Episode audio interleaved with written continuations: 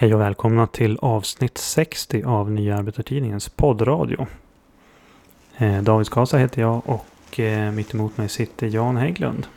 Hej hej. Hallå hallå. Kan Ja, du tänka dig att det är avsnitt 60 redan? Jo då, jag har tittat i min plånbok så att jag kan mycket väl tänka mig att det är avsnitt 60. Det är Mm. ett stort hål där. Mm. Precis som med Pentagon för att föregå programmet. Mm. Jo, precis. Eh, vi tänkte som en sorts julavslutning för podden här eh, prata konspirationsteorier. Ja, herregud. Jo, precis. Nej men eh, det är ju så att alltså, nästan varje gång som det händer någon större händelse i världen. Så, eller i ett land så dyker det upp olika typer av konspirationsteorier. Eh, jag minns ju själv när jag gick i gymnasiet. Då var det ju attacken på World Trade Center som skedde. Och alla konstiga idéer som kom därefter. Eh, men, men nu är det ju coronapandemin. Och det är ju en något större händelse. Med tanke på att det är snart 1,7 miljoner människor som har dött.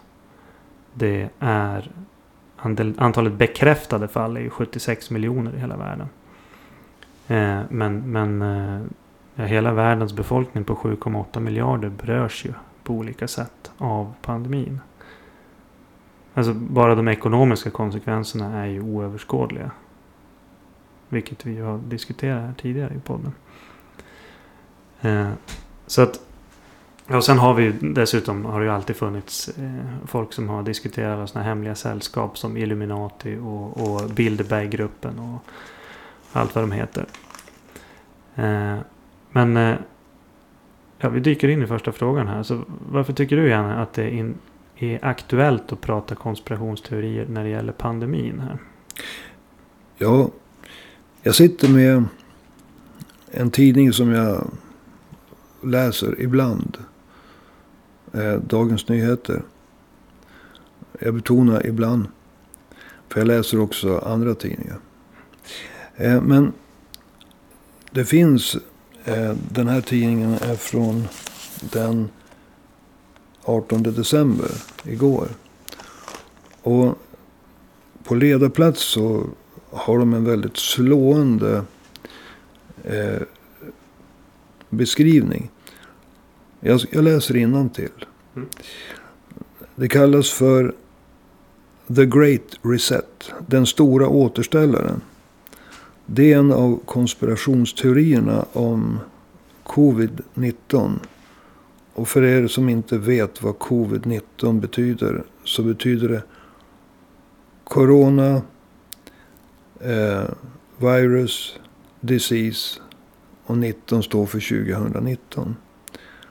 Det är en, eh, alltså viruset har blivit till en sjukdom, disease.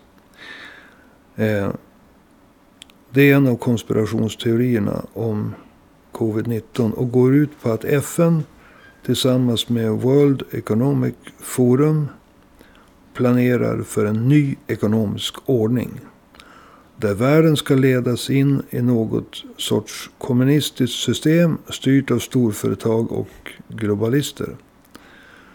Allt går att trycka in i teorin, vilket är adelsmärket för en bra konspiration. Den förklarar klimatlarm, invandringspolitik, globalisering och inte minst pandemin och vaccinationen. Som alla konspirationssoppor värda namnet innehåller den ett kryddmått fakta. Därför att World Economic Forum har verkligen en plan för att återställa ländernas ekonomi efter pandemin. Men nya världsordningar har den förstås inget att göra med. Och det här är så sant, så sant. Naturligtvis har ekonomierna, och nu har jag slutat citera, haft, alltså det som coronapandemin har slagit mot, det är folkhälsan. Med oändligt många drabbade, döda. Och det är säkert så att det finns mörkertal. Både när det gäller antalet döda och när det gäller antalet som har smittats. Och som du sa, de ekonomiska konsekvenserna. Till exempel för Afrika. Den kontinenten är oöverblickbara. Och katastrofala. Och det här är en väldigt, väldigt stor händelse. World Trade Center som du berättade om att du råkade på i gymnasiet var en sak som var traumatiserande för hela USAs befolkning. Mm. USA blev för första gången i världshistorien attackerad på hemmaplan om man inte räknar med eh, Hawaii eh, under andra världskriget. För japanerna. Det var ungefär lika många som dog i World Trade Center som då Japan anföll USA på Hawaii. Om det var den 6 december 1941. Kanske du syftar på Pearl Harbor? Ja. Pearl Harbor. Mm. Så det här var ju en, en fruktansvärd sak. Eh, och, och den drabbade människor indirekt. Men det var en chock. Det var väldigt traumatiserande. Det var en krigsförklaring eh, mot USA av en icke-stat mot världens mäktigaste militära stat. Mm. Men pandemin, den, den, den, ja, det är svårt att jämföra katastrofer med katastrofer. Men antalet människor som kommer att dö direkt och senare i de ekonomiska konsekvenserna. Alltså det, det här berör Europa, Asien, Afrika, Sydamerika, Nordamerika, Australien. Ja, det, det är en nästan ofattbar utbredning på pandemin. Mm. Och därför är det också ofattbart många människor som berörs på ett mer personligt sätt. Till exempel den här julen. Om vi tar det senaste beskedet från regeringen. Man minskar liksom antalet personer som man rekommenderar ska träffas från åtta till fyra. Mm. Jag menar, det här berör vår vardag på ett annat sätt. Och det berör så oändligt många hundra eller miljarder människors vardag. Mm. Så det är självklart att det här är en enorm grogrund för olika konspirationsteorier. Varför söker sig människor till konspirationsteorier för?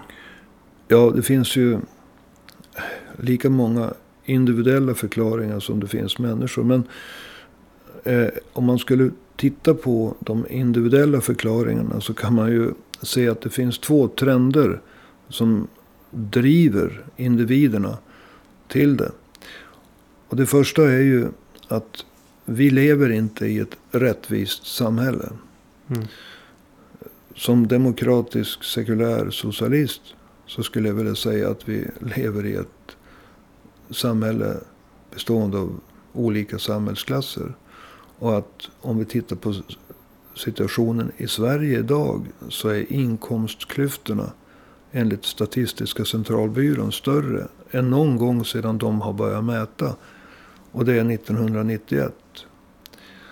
Arbetslösheten ökar, inte minst som ett resultat av pandemin.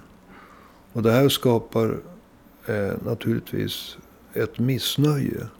Men det finns ju många länder som har drabbats hårdare. Om man tittar på Mellanöstern. Mm. Om man till exempel tittar på palestiner. Som har legat i krig ojämn, alltså, som har fösts ihop av eh, i olika läger och legat, bebott i läger sedan slutet på 1940-talet, början på 1950-talet. Om man tittar på hela Mellanöstern med alla stormakters spel. Så är det en, också en, alltså den typen av orättvisor som har med stormakternas härjning att göra är ju naturligtvis en grogrund för eh, andra orättvisor och andra konspirationsteorier. Ja. Alltså orättvisor, riktiga, reella orättvisor skapar en vilja att ge igen. Mm. Problemet är att när man inte har en möjlighet att bekämpa bestående orättvisor så då så uttrycker eh, konspirationsteorier är ett uttryck för vanmakt att göra någonting åt sin situation. Mm. Det är ett inslag, en av de trender som finns bakom konspirationsteorierna. Mm. Och den andra trenden, det är ju att verkligheten är, är väldigt komplicerad. Och om det då är någon som kommer och erbjuder dig en väldigt förenklad förklaring på någonting som egentligen, om vi skulle till exempel ta World Trade Center, bara som ett exempel. Mm. Så är det ju många konspirationsteorier som säger att eh, de stålbjälkar, de stålställningar som fanns inne i World Trade Center. Ja, men flygplanets bränsle och branden som kom. De var inte tillräckligt eh, hett för att de skulle smälta de bjälkar som bar upp World Trade Center-tornen. Ja. Och då har man formulerat frågan på ett sätt som ger svaret. Men svaret är bjälkarna behöver inte smälta för att eh, en byggnad av den digniteten, storleken, tyngden ska kollapsa. Det räcker med att det blir så varmt att bjälkarna försvagas. Mm. Och sen gör byggnadens egen tyngd resten av jobbet. Mm. Men för att kunna se igenom eh, påståendet att eh, ja, men, det vart aldrig så varmt att bjälkar, metall, stålbjälkarna, stålbjälkarna smälte. Ja, men det behövde det inte göra. Men då måste du också vara kunnig i eh, liksom, eh, hur stålets material påverkas. Mm. Du måste vara kunnig i hur varmt ska det bli innan de försvagas.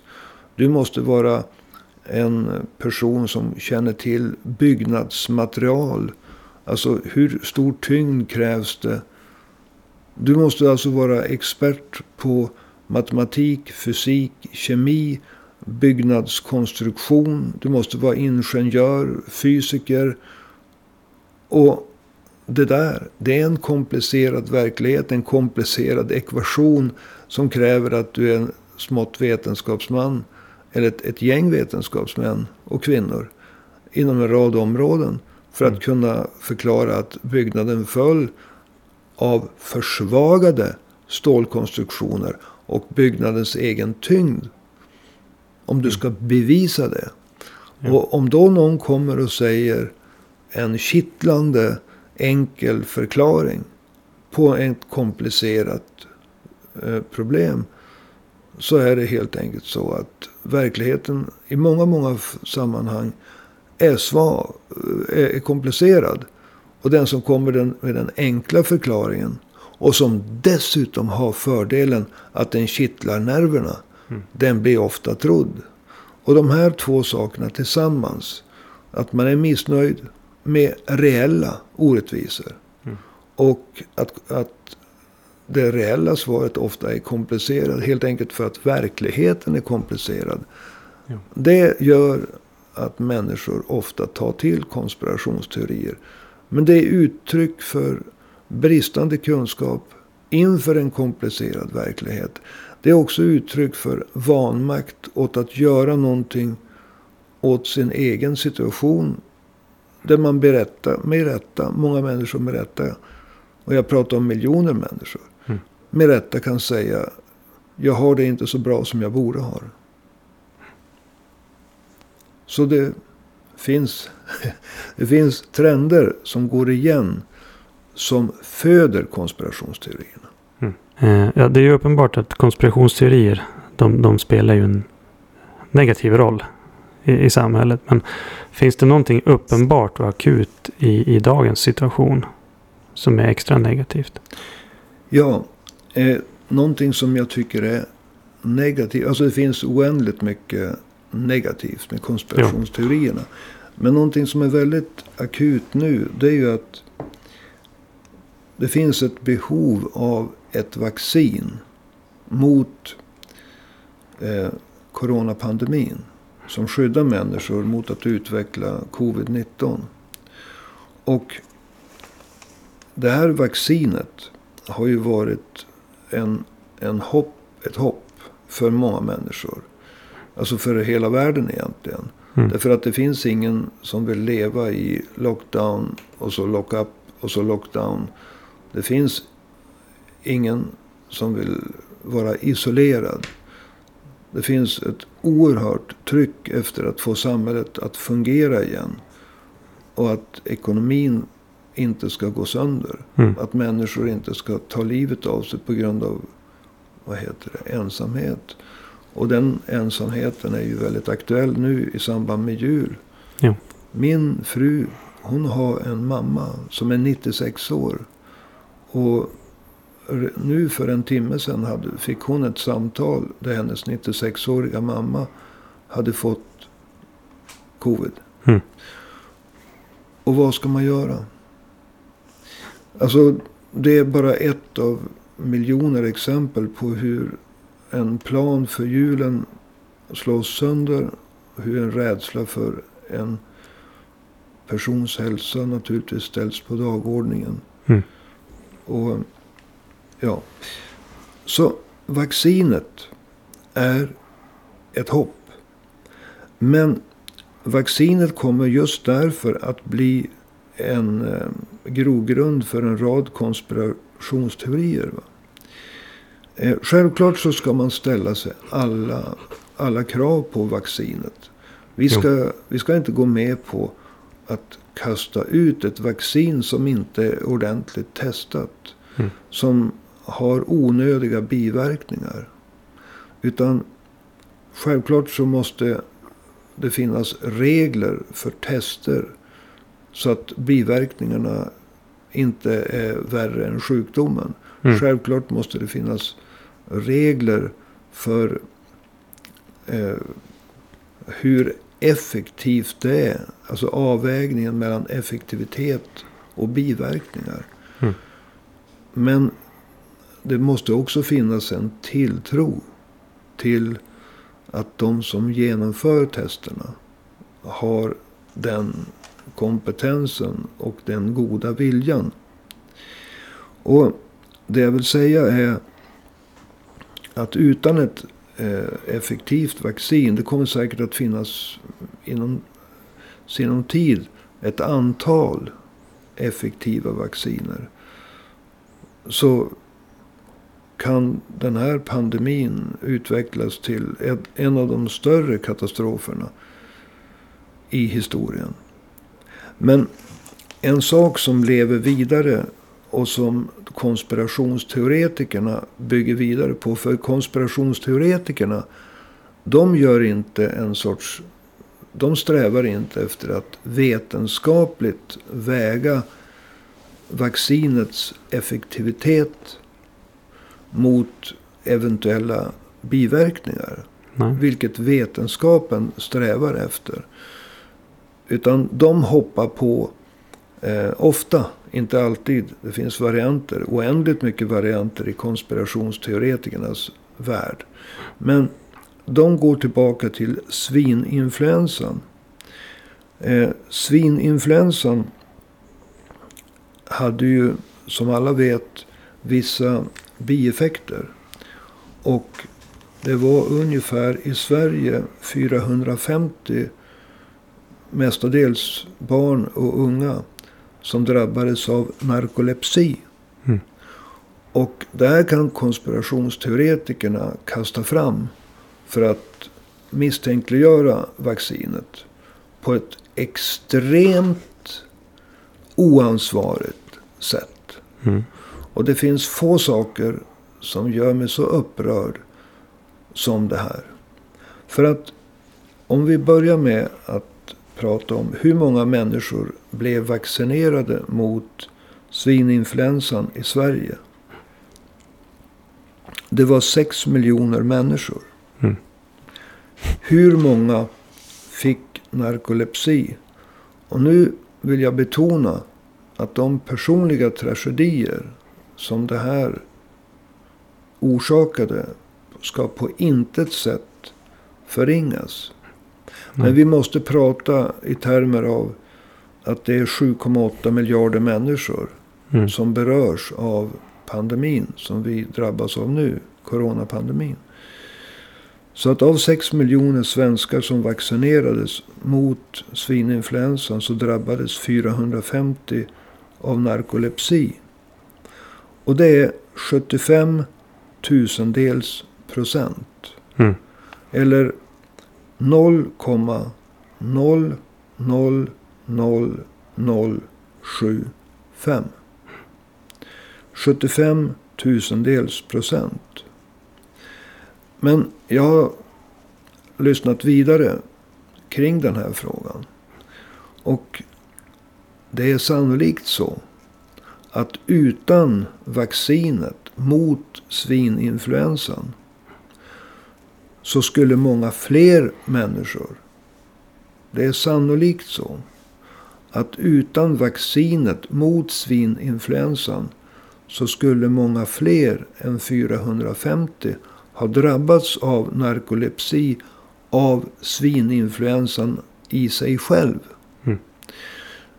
Och som lekman så ska jag säga vad jag uppfattade av det mer vetenskapliga radioprogram jag hörde i P1. Där var det en läkare som berättade att eh, vaccinet, och det här är ju känt, är en, om man får uttrycka sig som en lekman, en utspädd form av den verkliga sjukdomen. Mm. Och sannolikt så skulle de personerna som hade den konst, kroppskonstitutionen, eller vad man ska kalla det för, som gjorde att de, var, de utvecklade nar- narkolepsi. De skulle också ha utvecklat narkolepsi av själva influensan. Mm. Men sannolikt många, många fler skulle ha fått narkolepsi av svininfluensan. Och om man då tänker sig att folk eh, som vill sprida konspirationsteorier absolut vägrar att ta till sig de här fakta som jag nu säger. Och slänger in det i den diskussion som finns nu Mm. om vaccinet. Så kan de åskå, alltså åstadkomma en oerhörd skada. Det är den medicinska delen av det här. Och det som är typiskt för konspirationsteoretiker, de som skapar dem och sprider dem, det är den alltså rent ofattbara ansvarslöshet som Mm. de visar. Det var ju en infallsvinkel på det politiska. Eh, när det gäller konspirationsteorier. Finns det någon annan politisk roll, negativ, som konspirationsteorier spelar? Ja, alltså. Jag är en... Det, det, jag kallar mig. Det är ju demokratisk socialist. Och demokratisk sekulär socialist. Mm.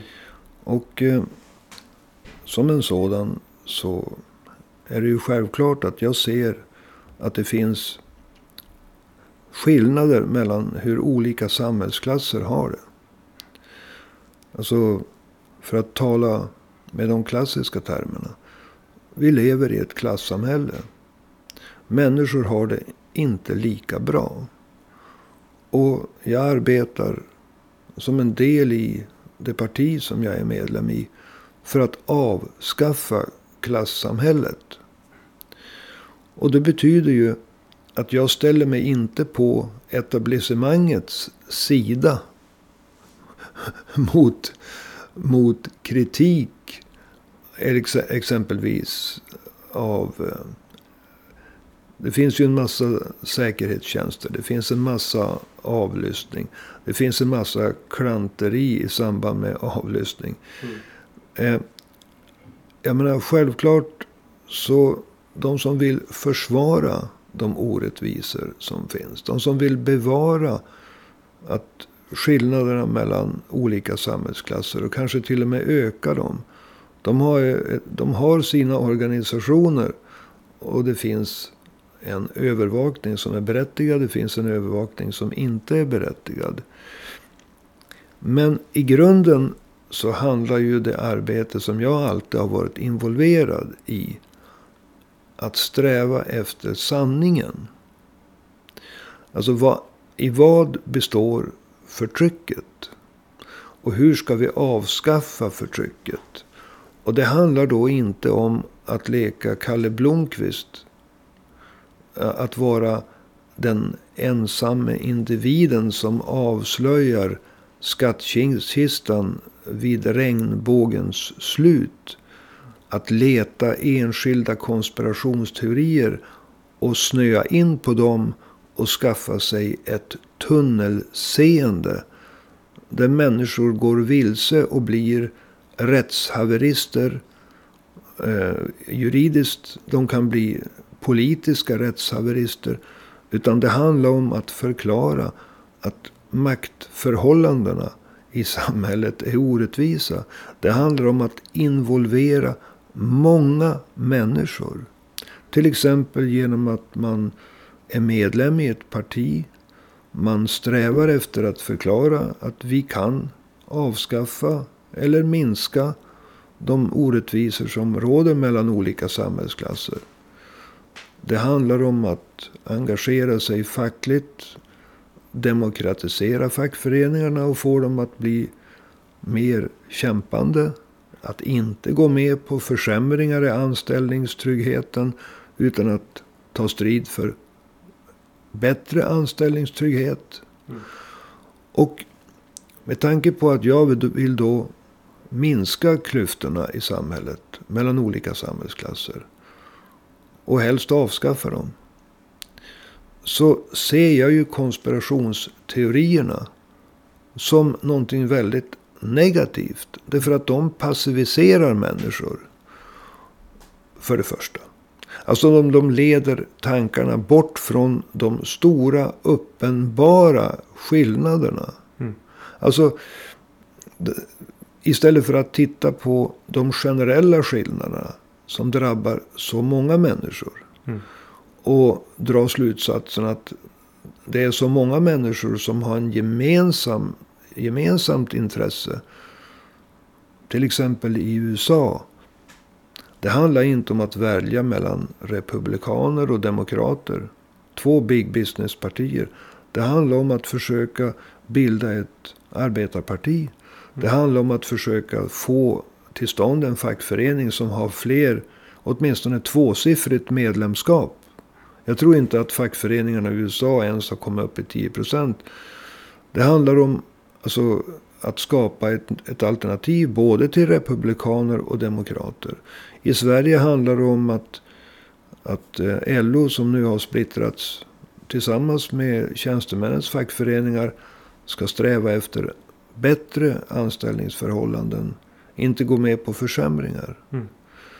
Och det handlar om alltså att de många människorna måste sträva gemensamt, politiskt och fackligt, för att minska samhällsklyftorna.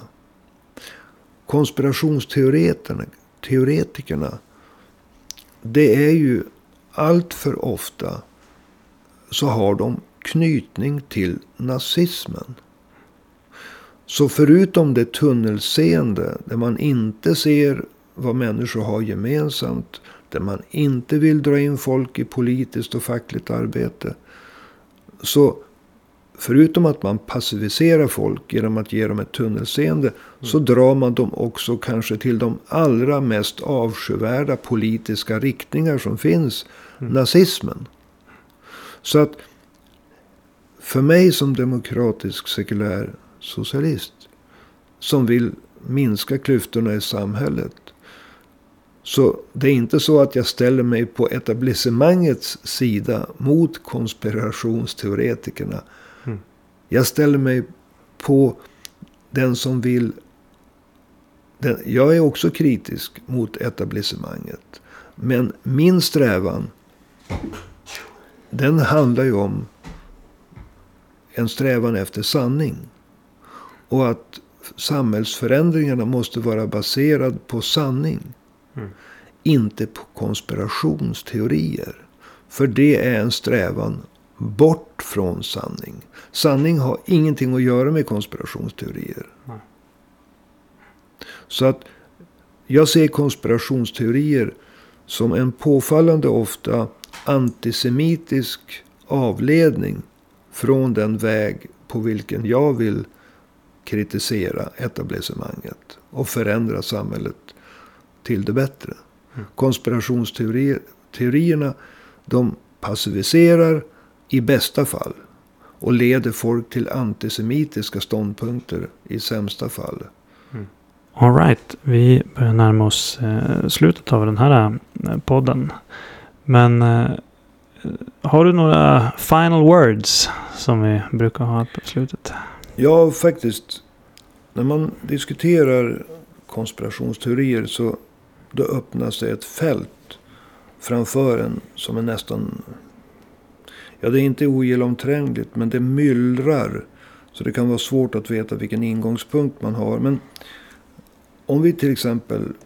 Om jag fortsätter där jag slutade förra gången. Alltså, om du till exempel vill diskutera bristerna som finns inneboende i det kapitalistiska, den kapitalistiska marknadsekonomin. Så istället för en generaliserad diskussion om de återkommande kriserna och om tendensen till att skapa orättvisor. Det är en vetenskaplig diskussion. Men om, om då någon kommer och säger att världen styrs av hemliga sällskap. Som Mm. Bilderberggruppen. Eh, som grundades 1954. Och den är en väldigt, väldigt seglivad eh, världsregering. Mhm. Alternativ världsregering. Eller den trilaterala, trilaterala kommissionen som kom 20 år senare. Eh, som handlade om en annan hemlig världsregering 1973. Mm. Det är, vi har de europeiska tungviktarna och vi har den amerikanska tungviktaren och vi har den japanska tungviktaren. Mm. Eller varför inte World Economic Forum? En organisation med säte i Schweiz grundad 1971 som har stigit fram nu på sistone. Eh, det är också en hemlig världsorganisation. Eller en hemlig organisation med en hemlig eh, världsregering kan man säga. Mm. Eller Enligt konspirationsteoretiker. enligt konspirationsteoretikerna. Eller Illuminati. Ja, för de som lite mer har dragning åt vad katolska kyrkan kanske ser för fiende. Mm. Eller eventuellt någon gång. Ja, då kan du ju aldrig diskutera vetenskapliga analyser. Mm. Du kan aldrig diskutera eh, den kapitalistiska marknadsekonomins fel och brister. Utan du måste leta efter bevis på hemliga re- världsregeringar. Mm. Och det fantastiska med konspirationsteoretikerna. Det är att de behöver ju aldrig, om man inte är väldigt van, att ta ifrån dem problemformuleringsprivilegiet. Mm. Det man skulle kunna säga då, eh, och det har jag med framgång prövat, det är, men du, Eh, hur kommer det sig att världen har så många samtidiga världsregeringar? Alltså, hamnar inte Bilderberggruppen i kon- konflikt med den trilaterala kommissionen som borde hamna i konflikt med World Economic Forum? Hur kan det finnas tre samtidiga världsregeringar? Borde inte de då komma i koalition? Det kan ju inte finnas tre som samtidigt styr världen. Och då kan det till exempel leda till en del eh, problem Mm. för vår konspirationsteoretiker. Men det brukar Den då... fanatiske säger ju naturligtvis att Illuminati styr allt. Ja, då kommer ju en sån sak. Va? Illuminati styr allt. Men poängen är att du kan ju aldrig diskutera. De, du kan ju aldrig försöka analysera vad är problemet med den Nej. kapitalistiska marknadsekonomin. Utan du springer och jagar bevis för att Bilderberggruppen som ju finns styr världen. Den trilaterala kommissionen styr världen. Economic, World Economic Forum finns ju uppenbart. Mm. Eh, men styr den världen? Alltså det blir en hopplös diskussion. Jo. Och en, en, eh, en, en, en konspiration, eh, alltså en konspirationsteori ska ju innehålla, som sagt, någon form av sanning. Och det, det är ju helt uppenbart att de här existerar. Men Mm. frågan är, styr de världen? Och så, så det är ju typexempel på vad jag var inne på förra gången, fast från ett annat håll. Men jag vill också ta, om, om, om vi får lämna det, de politiska sakerna Mm. och gå tillbaka till någonting som jag vill ställa, alltså mot hur man kan tolka två saker på olika sätt. Mm. Alltså det finns ett uttryck som jag tycker väldigt mycket om och det är Occams ra- razor. Mm. Alltså rakkniven. Alltså den, den betyder egentligen, Occams razor, innebörden i det uttrycket är att den enklaste förklaringen är med största sannolikhet den sanna. Mm. Och om vi går tillbaka till den officiella rapporten om 11 september-attacken eh, mot World Trade Center. Mm. Så finns det saker som tyder på att FBI inte har lagt fram alla papper på bordet. Och då, så det här tycker jag är en kärna i hur olika personer tolkar saker. Mm. Om man är konspirationsteoretiker eller om man har ett mer, en mer verklighetsorienterad och allmänbildad. Jag måste vara lite elak med konspira- de som tror på konspirationsteorierna. Jag måste få vara det. Det är nämligen så att en organisation som FBI har sina tentakler ute överallt. En organisation, alla stora organisationer gör misstag. Och om det kommer in 1000 olika rapporter om hot.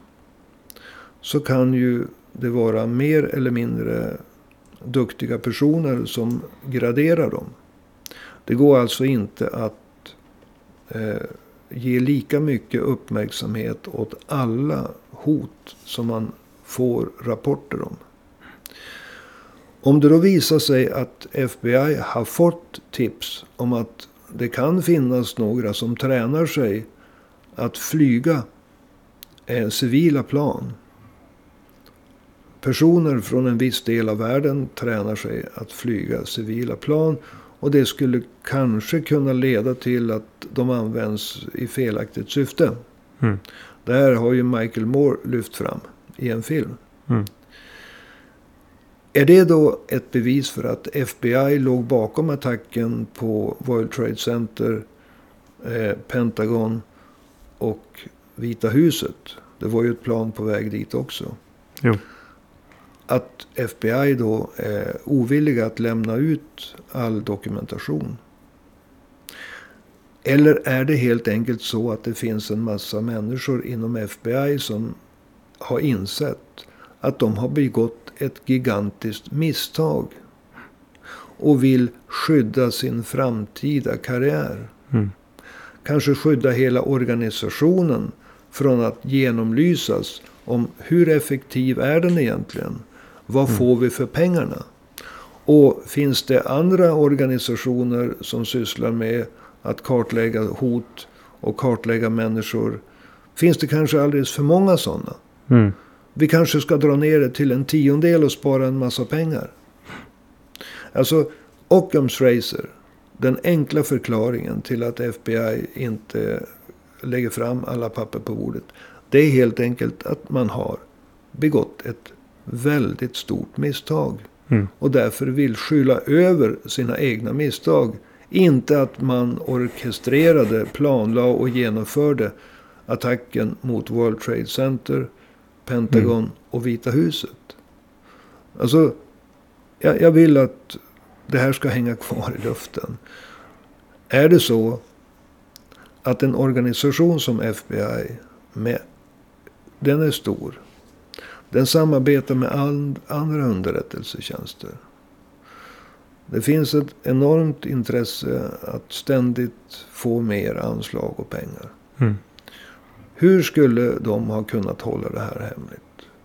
Före och efter World Trade Center. Om de var de som planlade och genomförde det.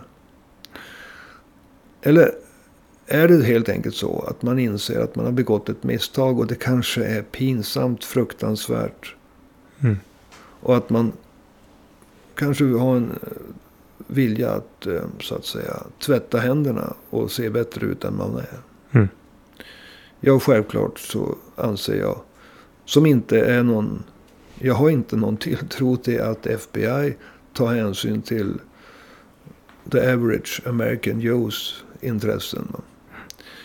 Att de naturligtvis ser om sitt eget hus. Därför att om det skulle visa sig att de borde ha kunnat förhindra den här attacken. Då skulle de bli väldigt ifrågasatta. Och de kanske, massvis med chefer skulle ha fått gå. Anslagen skulle ha granskats. Deras verksamhet skulle ha granskats. För det är ju som jag sa. Jag vill förändra det här samhället. Mm. Och FBI är en organisation som inte vill förändra det här samhället. Men det beror ju... Men, men det leder ju inte att jag tror att de ger sig på World Trade Center. Att de ger sig på Pentagon. Att de ger sig på Vita huset. Utan de jobbar för Vita huset. De jobbar för Pentagon. De jobbar för World Trade Center. Alltså den ekonomiska delen. Wall Street. Mm. Och nu är de rädda att de ska bli kritiserade för att de är ineffektiva. Eller nu. Det här var för 19 år, eller för 18 år sedan. Mm. Men jag hoppas att alla förstår. Det finns två sätt att tolka Occams Racer. Den enklaste förklaringen är ofta den mest trovärdiga. Precis. Men med det sagt. Det finns konspirationer. Men konspirationer och konspirationsteorier är två helt skilda saker. Precis. Och här bekämpar vi konspirationsteorierna. Och försöker hitta de generella dragen. Och jag måste säga att jag är ansvarig utgivare för den nya arbetartidningen. Och en av våra två uppgifter. Och det är också som bloggare och Naturligtvis så för jag fram de politiska åsikter som det parti som jag är med i har. Men det är också så att ett, ut, en, ett uttalat mål för vår verksamhet är att höja allmänbildningen. Mm. Därför att jag anser att allmänbildningen har fallit. Och att konspirationsteorierna frodas bättre i ett samhälle där allmänbildningen sjunker än i ett samhälle med hög allmänbildning. Och det kan märkas till exempel i motstånd mot vaccin. I ett samhälle med högre allmänbildning så kommer folk lättare att förstå värdet av vaccin. I ett samhälle med låg allmänbildning så kan man till och med gå så långt att man alltså tar död på folk som vill vaccinera. För att vara extrem. Alltså jag tar ett extremt exempel. Mm. Yes. Du, eh, vi behöver avrunda för idag. Ja. Men eh, det finns ju definitivt anledning att återkomma till eh, frågan om konspirationsteorier. Ja, det gör det. Jag hoppas att vi, vi kan åter, återkomma till det. I samband med att vi följer kampen mot pandemin. Mm. Alltså att vi försvarar, försöker. Alltså det, det handlar om folkhälsan. Det handlar om en ekonomisk katastrof som i första hand drabbar länder som hit, alltså Afrika kanske kastas 30 år tillbaka i tiden. Vaccinet vi, vi, vi, måste, vi måste följa det här och vi måste komma tillbaka till konspirationsteorierna. Mm. Precis. Det får bli i det nya året. För det här är vårt sista avsnitt för i år i podden. Avsnitt 60, det är bra vi slutar på en rund siffra. Jag får tacka alla lyssnare så mycket för eh, att ni har följt med oss här och lyssnat på vad vi har pratat om under året. Eh, och jag vill önska alla, inklusive dig då Janne, en god jul och ett gott nytt år. Ja, ja, man tackar, man tackar och man hoppas ju på att det nya året kommer att leda till en del fackliga förhandlingar här. Ja, kanske. Eh, men eh, ja, vill man ge oss en eh, julklapp till podden så, så kan man gärna swisha oss ett bidrag här.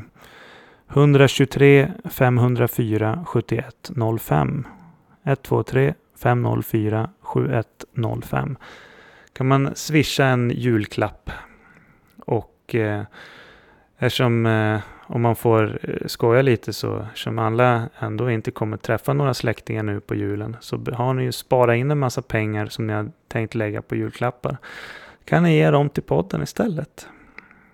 Ja, har ni inte tänkt på. Och det är ju inga bidrag som är för små, inga bidrag som är för stora. Så att eh, swisha på. Nästa avsnitt av Nya Arbetartidningens poddradio det kommer i mitten av januari.